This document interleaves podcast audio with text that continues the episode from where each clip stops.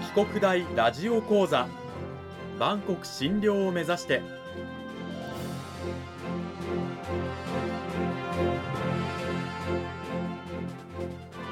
番組タイトルにあるバンコク診療とは世界の架け橋を意味する言葉です。この番組はアジアの十字路に位置するここ沖縄にある沖縄国際大学で日々どのような研究や教育が行われているのかを発信していく番組です。案内人はラジオ沖縄アナウンサー小橋川響が務めます。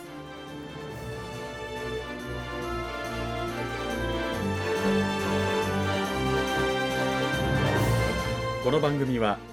沖縄国際大学の提供でお送りします。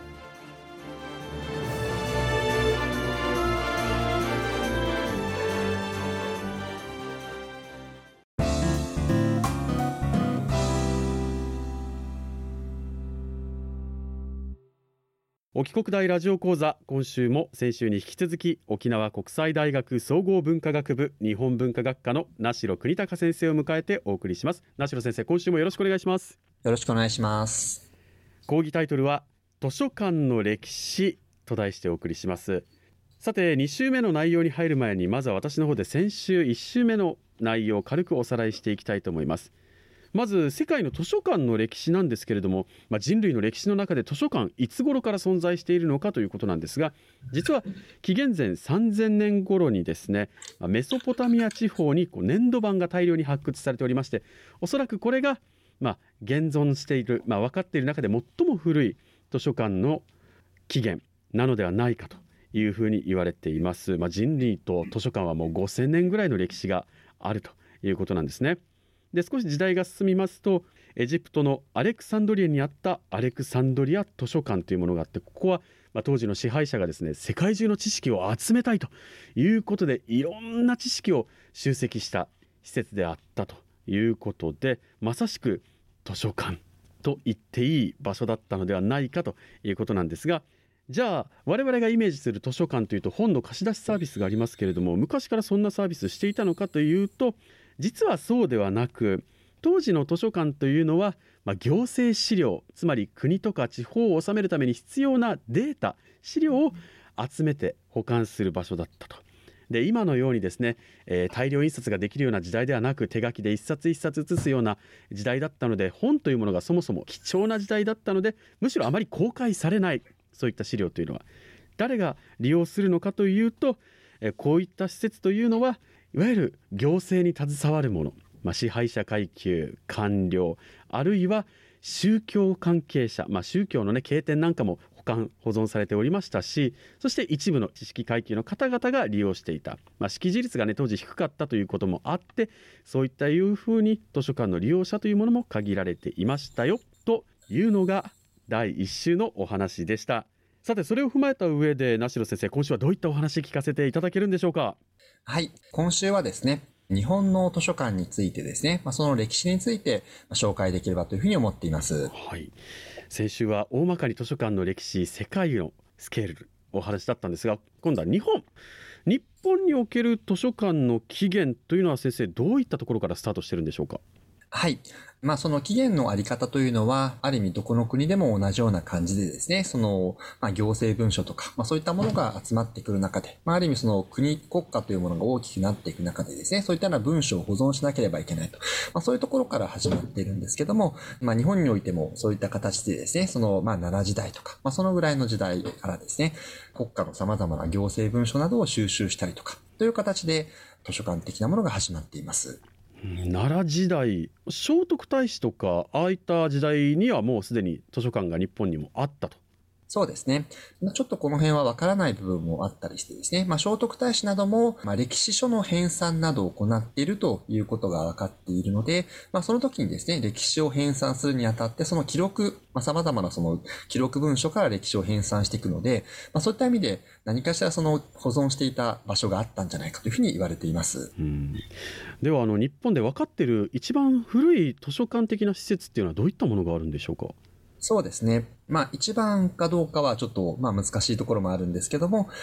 図書量というのがありまして、まあ、これがよく一番古いものとして出てきます。うん、図書量これもやっぱりあれですか？この行政資料とか宗教資料とかそういったものが集められてたんですか？そうですね。まあ、基本的には、まあ、国家というか、まあ、天皇の図書館的な施設なわけですけども、うんまあ、なので、その、まあ、天皇が統治する上で必要な文書であったりとか、まあ、そういったものを保存しておく場所として存在していました。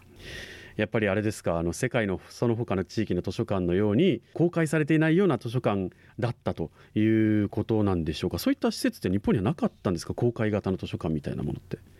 そうですね。そういった図書量などは、まあ、完全にその誰にも使わせないというわけじゃないんですけども、まあ、基本的にはあまりその、まあ、一般にこう使うというようなものではなかったんですけども、まあ、そういった中でですね、開かれたものなんかも一部あったりしてですね、その貴族というかそのまあ公家ですかね、公家の人が自分の蔵書なんかをですね、そのまあ人々というかその周りの人に公開したりして見せたりするということが一部あったというふうに言われてるんですけども、まあ、そういったものも奈良時代の終わりぐらいからですかね、あったと。まあ、で、まあ一番有名なものとしてはその運慶というものがあるんですけども、まあ奈良時代の終わりなんですけども、公開図書館として、公家文庫と言ったりするんですけど、公家文庫として、まあ人々に公開されていたというものとしてですね、まあ磯の神の八継という人がですね、自分の邸宅のまあ隅にですね、運慶というものを作って、まあそれをこう人々に公開してましたよということでよく言われたりしますかね。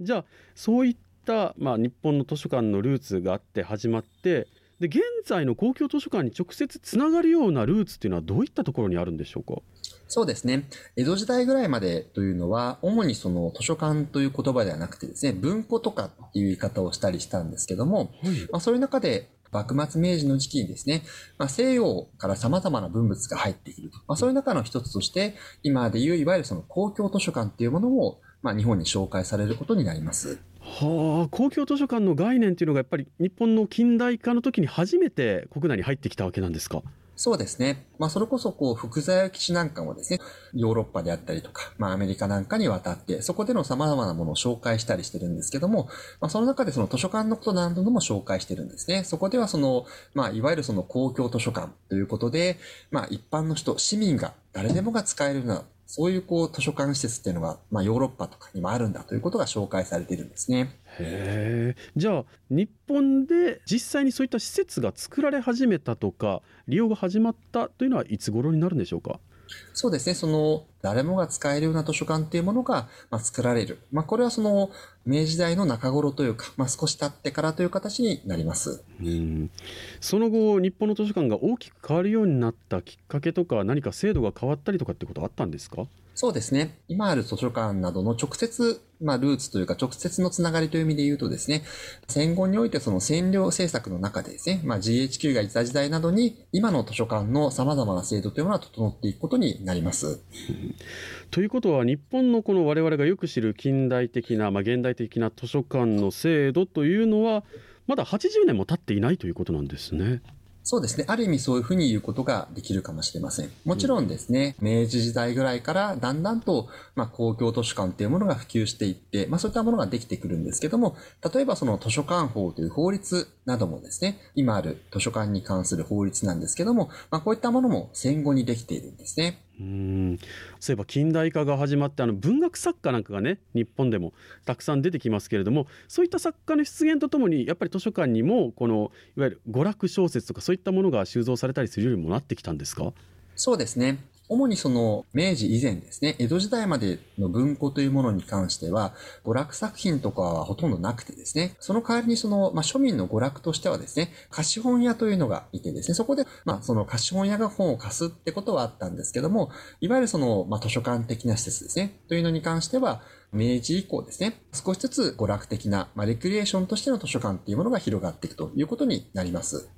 あの2週にわたって先生この図書館の歴史取り上げてきた理由というのは改めてどうしてなんでしょうか？そうですね。どうしてもですね、まあ普通の人が一般的に持っている図書館のイメージというのは、なんとなくその本を貸してくれる場所っていうのが強いかと思うんですけども、まあそういったようなそのいわゆる固定された図書館のイメージ、まあそういったものをもうちょっとですね、その別のイメージを持ってもらいたいなということでですね、まあそこでこう歴史を学ぶことによってですね、過去の図書館を見ると、まあそういうこう貸し出しサービスっていうものも実は新しいサービスだとわかると。他にも様々なサービスをやってきた施設なんだということであったりとか、まあどういう利用者がいたかってこともどんどんと変わってきてると。まあそういうふうにこう歴史を学ぶことによってですね、まあ図書館をよりこう相対化するというか、今ある図書館を絶対するんじゃなくて、まあ図書館のいろんな可能性を感じてもらえればと。まあそういうことで図書館の歴史を知れたらなというふうに思っています。まあ、粘土板から始まり、ね、木の板そして紙材質も変わってきてでいろいろとこうサービスの仕方も変化してくる中で例えば最近ですとあのデジタル書籍なんかもあったりしてまたね図書館の在り方にも大きな変化が出てきてますよね。そうですね。まさにその図書館っていうのは変化の時代にあるということができると思います。うん、まあ、電子書籍なども出てくる中でですね、まあ、これまでの図書館のサービスのやり方とは違ったものが出てくるという意味ではですね、まあ、どんどんとその新しいサービスを考えていかなければいけないということになってくると思います。2週にわたって沖縄国際大学総合文化学部日本文化学科の名城邦隆先生にお話を伺いました名城先生どうもありがとうございましたありがとうございました先生は、まあ、着任して沖国大にほぼ1年ということになりますけれども先生のもとで学ぶとやっぱりこう図書館に関する学生たちはこう研究をすることになるわけですよね。そうですね。私の、まあ、一番の専門は図書館の歴史ということで、まあ、今日そういった話をさせていただいたんですけども、まあ、ゼミに所属している学生などは、まあ、歴史だけではなくてですね、図書館というテーマで、まあ、様々なことを、まあ、調べるとか、研究するという形になっています。図書館と一口に言ってもいろんな切り口があると思うんですけども、本当に多種多様になるんじゃないかと思うんですが、そのあたりはどうですか？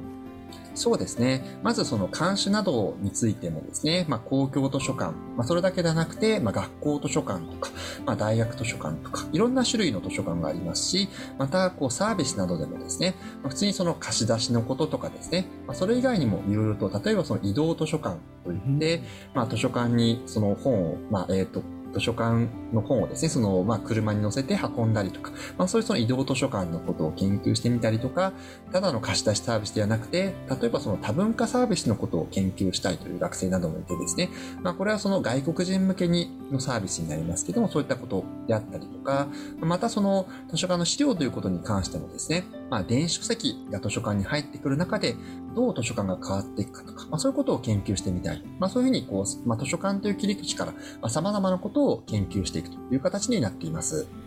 着眼点次第でいろんな研究ができる興味深いそんな図書館の世界なんですけれどももっともっと詳しく知りたい学んでみたいという方は沖国大の名城先生の研究室のドアを叩いてみてはいかがでしょうか